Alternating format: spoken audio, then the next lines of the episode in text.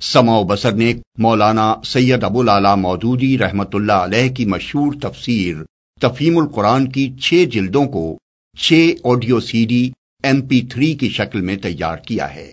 بسم اللہ الرحمن الرحیم۔ المائدہ۔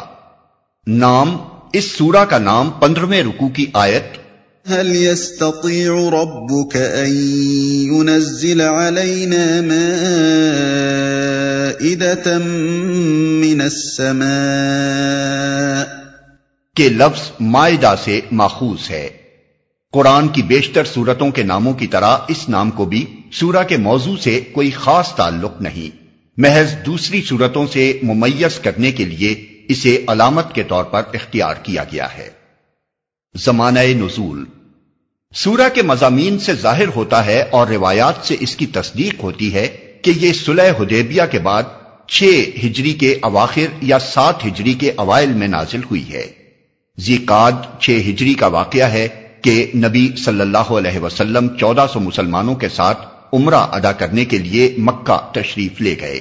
مگر کفار قریش نے عداوت کے جوش میں عرب کی قدیم ترین مذہبی روایات کے خلاف آپ کو عمرہ نہ کرنے دیا۔ اور بڑی رد و قد کے بعد یہ بات قبول کی کہ آئندہ سال آپ زیارت کے لیے آ سکتے ہیں۔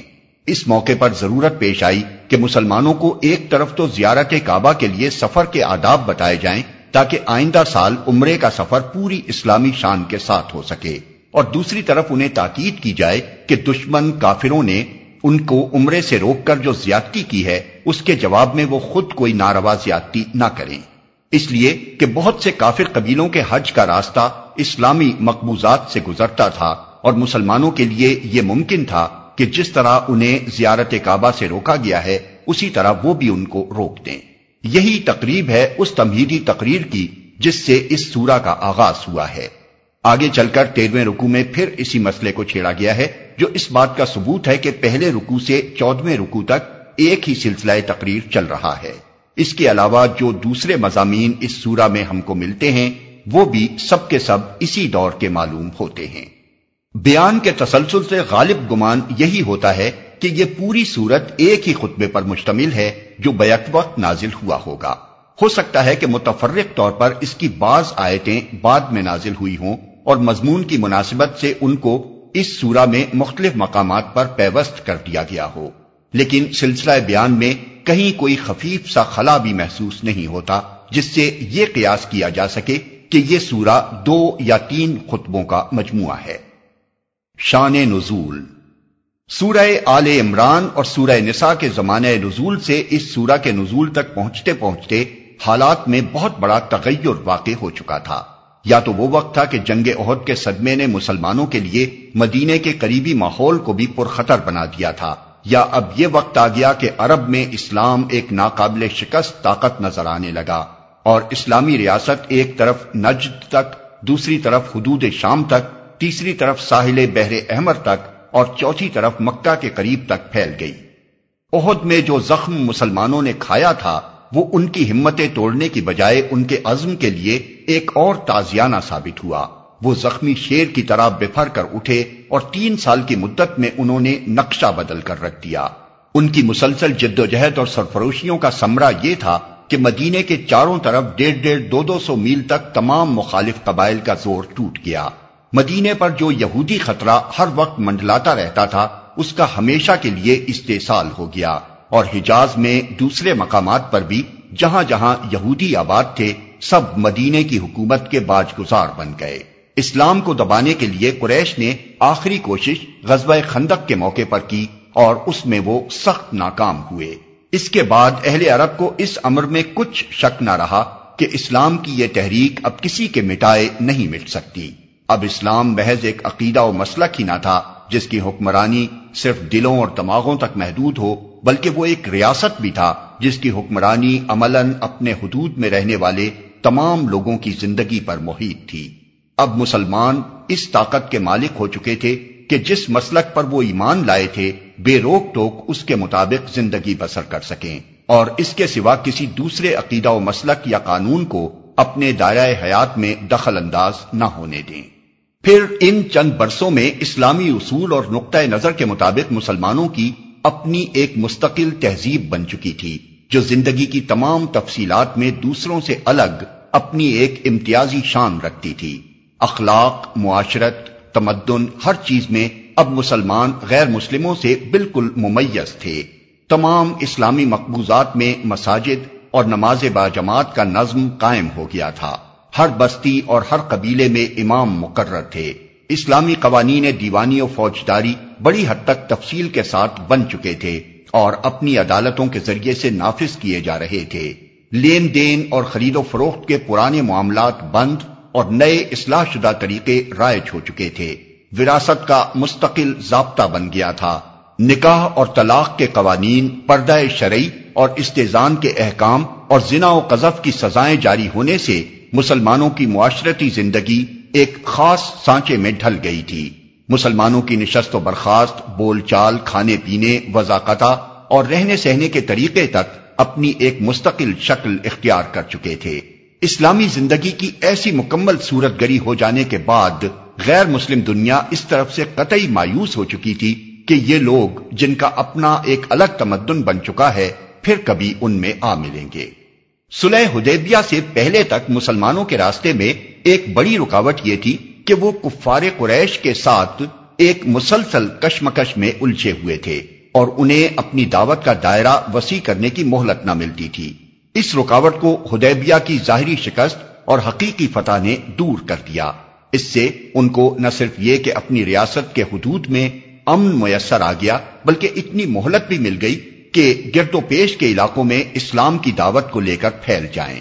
چنانچہ اس کا افتتاح نبی صلی اللہ علیہ وسلم نے ایران، روم، مصر اور عرب کے بادشاہوں اور رئیسوں کو خطوط لکھ کر کیا اور اس کے ساتھ ہی قبیلوں اور قوموں میں مسلمانوں کے دائی، خدا کے بندوں کو اس کے دین کی طرف بلانے کے لیے پھیل گئے۔ مباحث۔ یہ حالات تھے جب سورہ معدہ نازل ہوئی۔ یہ سورہ حسب ذیل تین بڑے بڑے مضامین پر مشتمل ہے۔ ایک، مسلمانوں کی مذہبی تمدنی اور سیاسی زندگی کے متعلق مزید احکام و ہدایات۔ اس سلسلے میں سفر حج کے آداب مقرر کیے گئے۔ شاعر اللہ کے احترام اور زائرین کعبہ سے عدم تعرض کا حکم دیا گیا۔ کھانے پینے کی چیزوں میں حرام و حلال کے قطعی حدود قائم کیے گئے اور دور جاہلیت کی خود ساختہ بندشوں کو توڑ دیا گیا۔ اہل کتاب کے ساتھ کھانے پینے اور ان کی عورتوں سے نکاح کرنے کی اجازت دی گئی۔ وضو اور غسل اور تیمم کے قاعدے مقرر کیے گئے۔ بغاوت اور فساد اور سرقہ کی سزائیں معین کی گئیں۔ شراب اور جوئے کو قطعی حرام کر دیا گیا۔ قسم توڑنے کا کفارہ مقرر کیا گیا۔ اور قانون شہادت میں مزید چند دفات کا اضافہ کیا گیا۔ دو، مسلمانوں کو نصیحت۔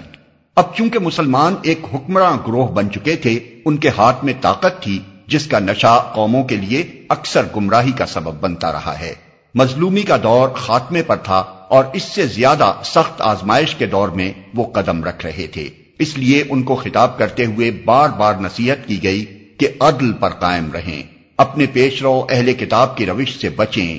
اللہ کی اطاعت و فرما برداری اور اس کے احکام کی پیروی کا جو عہد انہوں نے کیا ہے، اس پر ثابت قدم رہیں۔ اور یہود و نصارہ کی طرح اس کو توڑ کر اس انجام سے دوچار نہ ہوں، جس سے وہ دوچار ہوئے۔ اپنے جملہ معاملات کے فیصلوں میں کتاب الہی کے پابند رہیں اور منافقت کی روش سے اجتناب کریں۔ تین، یہودیوں اور عیسائیوں کو نصیحت۔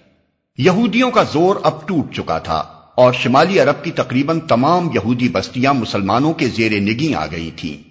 اس موقع پر ان کو ایک بار پھر ان کے غلط رویے پر متنبع کیا گیا ہے اور انہیں راہ راست پر آنے کی دعوت دی گئی ہے۔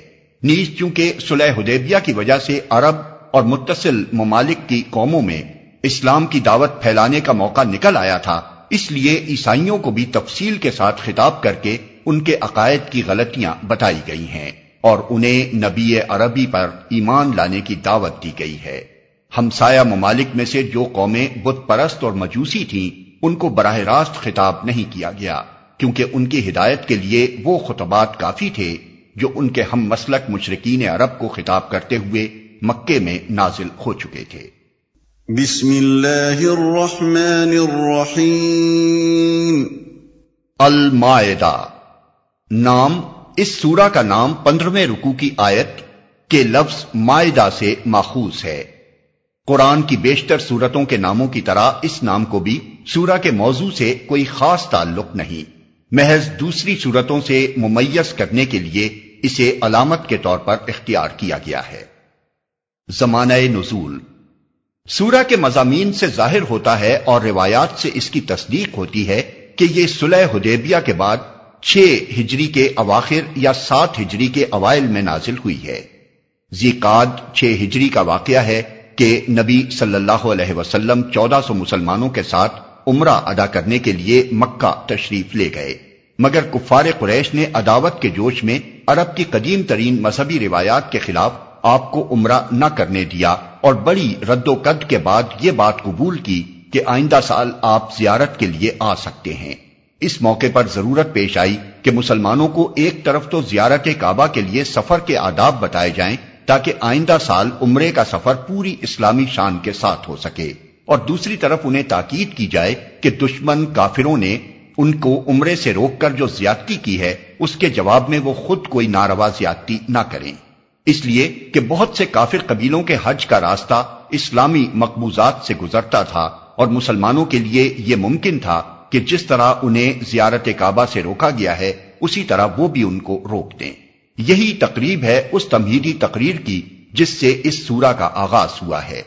آگے چل کر تیرویں رکو میں پھر اسی مسئلے کو چھیڑا گیا ہے، جو اس بات کا ثبوت ہے کہ پہلے رکو سے چودویں رکو تک ایک ہی سلسلہ تقریر چل رہا ہے۔ اس کے علاوہ جو دوسرے مضامین اس سورہ میں ہم کو ملتے ہیں، وہ بھی سب کے سب اسی دور کے معلوم ہوتے ہیں۔ بیان کے تسلسل سے غالب گمان یہی ہوتا ہے کہ یہ پوری صورت ایک ہی خطبے پر مشتمل ہے جو بیک وقت نازل ہوا ہوگا۔ ہو سکتا ہے کہ متفرق طور پر اس کی بعض آیتیں بعد میں نازل ہوئی ہوں اور مضمون کی مناسبت سے ان کو اس سورہ میں مختلف مقامات پر پیوست کر دیا گیا ہو۔ لیکن سلسلہ بیان میں کہیں کوئی خفیف سا خلا بھی محسوس نہیں ہوتا، جس سے یہ قیاس کیا جا سکے کہ یہ سورہ دو یا تین خطبوں کا مجموعہ ہے۔ شان نزول۔ سورہ آل عمران اور سورہ نساء کے زمانہ نزول سے اس سورہ کے نزول تک پہنچتے پہنچتے حالات میں بہت بڑا تغیر واقع ہو چکا تھا۔ یا تو وہ وقت تھا کہ جنگ عہد کے صدمے نے مسلمانوں کے لیے مدینے کے قریبی ماحول کو بھی پرخطر بنا دیا تھا۔ یا اب یہ وقت آ گیا کہ عرب میں اسلام ایک ناقابل شکست طاقت نظر آنے لگا اور اسلامی ریاست ایک طرف نجد تک، دوسری طرف حدود شام تک تیسری طرف ساحل بحر احمر تک اور چوتھی طرف مکہ کے قریب تک پھیل گئی۔ عہد میں جو زخم مسلمانوں نے کھایا تھا، وہ ان کی ہمتیں توڑنے کی بجائے ان کے عزم کے لیے ایک اور تازیانہ ثابت ہوا۔ وہ زخمی شیر کی طرح بفر کر اٹھے اور تین سال کی مدت میں انہوں نے نقشہ بدل کر رکھ دیا۔ ان کی مسلسل جد و جہد اور سرفروشیوں کا سمرہ یہ تھا کہ مدینے کے چاروں طرف ڈیڑھ ڈیڑھ دو دو سو میل تک تمام مخالف قبائل کا زور ٹوٹ گیا۔ مدینے پر جو یہودی خطرہ ہر وقت منڈلاتا رہتا تھا، اس کا ہمیشہ کے لیے استحصال ہو گیا۔ اور حجاز میں دوسرے مقامات پر بھی جہاں جہاں یہودی آباد تھے، سب مدینے کی حکومت کے باج گزار بن گئے۔ اسلام کو دبانے کے لیے قریش نے آخری کوشش غزوہ خندق کے موقع پر کی اور اس میں وہ سخت ناکام ہوئے۔ اس کے بعد اہل عرب کو اس امر میں کچھ شک نہ رہا کہ اسلام کی یہ تحریک اب کسی کے مٹائے نہیں مٹ سکتی۔ اب اسلام محض ایک عقیدہ و مسلک ہی نہ تھا، جس کی حکمرانی صرف دلوں اور دماغوں تک محدود ہو، بلکہ وہ ایک ریاست بھی تھا، جس کی حکمرانی عملاً اپنے حدود میں رہنے والے تمام لوگوں کی زندگی پر محیط تھی۔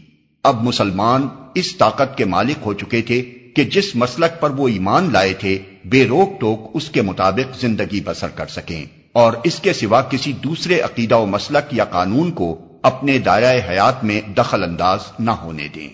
پھر ان چند برسوں میں اسلامی اصول اور نقطۂ نظر کے مطابق مسلمانوں کی اپنی ایک مستقل تہذیب بن چکی تھی، جو زندگی کی تمام تفصیلات میں دوسروں سے الگ اپنی ایک امتیازی شان رکھتی تھی۔ اخلاق، معاشرت، تمدن، ہر چیز میں اب مسلمان غیر مسلموں سے بالکل ممیز تھے۔ تمام اسلامی مقبوضات میں مساجد اور نماز با جماعت کا نظم قائم ہو گیا تھا۔ ہر بستی اور ہر قبیلے میں امام مقرر تھے۔ اسلامی قوانین دیوانی و فوجداری بڑی حد تک تفصیل کے ساتھ بن چکے تھے اور اپنی عدالتوں کے ذریعے سے نافذ کیے جا رہے تھے۔ لین دین اور خرید و فروخت کے پرانے معاملات بند اور نئے اصلاح شدہ طریقے رائج ہو چکے تھے۔ وراثت کا مستقل ضابطہ بن گیا تھا۔ نکاح اور طلاق کے قوانین پردہ شرعی اور استحزان کے احکام اور زنا و قذف کی سزائیں جاری ہونے سے مسلمانوں کی معاشرتی زندگی ایک خاص سانچے میں ڈھل گئی تھی۔ مسلمانوں کی نشست و برخاست، بول چال، کھانے پینے وضاقت اور رہنے سہنے کے طریقے تک اپنی ایک مستقل شکل اختیار کر چکے تھے۔ اسلامی زندگی کی ایسی مکمل صورت گری ہو جانے کے بعد غیر مسلم دنیا اس طرف سے قطعی مایوس ہو چکی تھی کہ یہ لوگ جن کا اپنا ایک الگ تمدن بن چکا ہے پھر کبھی ان میں آ ملیں گے۔ سلح حدیبیہ سے پہلے تک مسلمانوں کے راستے میں ایک بڑی رکاوٹ یہ تھی کہ وہ کفار قریش کے ساتھ ایک مسلسل کشمکش میں الجھے ہوئے تھے اور انہیں اپنی دعوت کا دائرہ وسیع کرنے کی مہلت نہ ملتی تھی۔ اس رکاوٹ کو حدیبیہ کی ظاہری شکست اور حقیقی فتح نے دور کر دیا۔ اس سے ان کو نہ صرف یہ کہ اپنی ریاست کے حدود میں امن میسر آ گیا، بلکہ اتنی مہلت بھی مل گئی کہ گرد و پیش کے علاقوں میں اسلام کی دعوت کو لے کر پھیل جائیں۔ چنانچہ اس کا افتتاح نبی صلی اللہ علیہ وسلم نے ایران، روم، مصر اور عرب کے بادشاہوں اور رئیسوں کو خطوط لکھ کر کیا اور اس کے ساتھ ہی قبیلوں اور قوموں میں مسلمانوں کے دائی، خدا کے بندوں کو اس کے دین کی طرف بلانے کے لیے پھیل گئے۔ مباحث۔ یہ حالات تھے جب سورہ معدہ نازل ہوئی۔ یہ سورہ حسب ذیل تین بڑے بڑے مضامین پر مشتمل ہے۔ ایک، مسلمانوں کی مذہبی تمدنی اور سیاسی زندگی کے متعلق مزید احکام و ہدایات۔ اس سلسلے میں سفر حج کے آداب مقرر کیے گئے۔ شاعر اللہ کے احترام اور زائرین کعبہ سے عدم تعرض کا حکم دیا گیا۔ کھانے پینے کی چیزوں میں حرام و حلال کے قطعی حدود قائم کیے گئے اور دور جاہلیت کی خود ساختہ بندشوں کو توڑ دیا گیا۔ اہل کتاب کے ساتھ کھانے پینے اور ان کی عورتوں سے نکاح کرنے کی اجازت دی گئی۔ وضو اور غسل اور تیمم کے قاعدے مقرر کیے گئے۔ بغاوت اور فساد اور سرقہ کی سزائیں معین کی گئیں۔ شراب اور جوئے کو قطعی حرام کر دیا گیا۔ قسم توڑنے کا کفارہ مقرر کیا گیا اور قانون شہادت میں مزید چند دفات کا اضافہ کیا گیا۔ دو، مسلمانوں کو نصیحت۔ اب چونکہ مسلمان ایک حکمراں گروہ بن چکے تھے، ان کے ہاتھ میں طاقت تھی، جس کا نشہ قوموں کے لیے اکثر گمراہی کا سبب بنتا رہا ہے۔ مظلومی کا دور خاتمے پر تھا اور اس سے زیادہ سخت آزمائش کے دور میں وہ قدم رکھ رہے تھے۔ اس لیے ان کو خطاب کرتے ہوئے بار بار نصیحت کی گئی کہ عدل پر قائم رہیں، اپنے پیش رو اہل کتاب کی روش سے بچیں۔ اللہ کی اطاعت و فرما برداری اور اس کے احکام کی پیروی کا جو عہد انہوں نے کیا ہے، اس پر ثابت قدم رہیں۔ اور یہود و نصارہ کی طرح اس کو توڑ کر اس انجام سے دو چار نہ ہوں، جس سے وہ دو چار ہوئے۔ اپنے جملہ معاملات کے فیصلوں میں کتاب الہی کے پابند رہیں اور منافقت کی روش سے اجتناب کریں۔ تین، یہودیوں اور عیسائیوں کو نصیحت۔ یہودیوں کا زور اب ٹوٹ چکا تھا اور شمالی عرب کی تقریباً تمام یہودی بستیاں مسلمانوں کے زیر نگی آ گئی تھیں۔ اس موقع پر ان کو ایک بار پھر ان کے غلط رویے پر متنبع کیا گیا ہے اور انہیں راہ راست پر آنے کی دعوت دی گئی ہے۔ نیز چونکہ سلح حدیبیہ کی وجہ سے عرب اور متصل ممالک کی قوموں میں اسلام کی دعوت پھیلانے کا موقع نکل آیا تھا، اس لیے عیسائیوں کو بھی تفصیل کے ساتھ خطاب کر کے ان کے عقائد کی غلطیاں بتائی گئی ہیں اور انہیں نبی عربی پر ایمان لانے کی دعوت دی گئی ہے۔ ہمسایہ ممالک میں سے جو قومیں بت پرست اور مجوسی تھیں، ان کو براہ راست خطاب نہیں کیا گیا، کیونکہ ان کی ہدایت کے لیے وہ خطبات کافی تھے جو ان کے ہم مسلک مشرقین عرب کو خطاب کرتے ہوئے مکے میں نازل ہو چکے تھے۔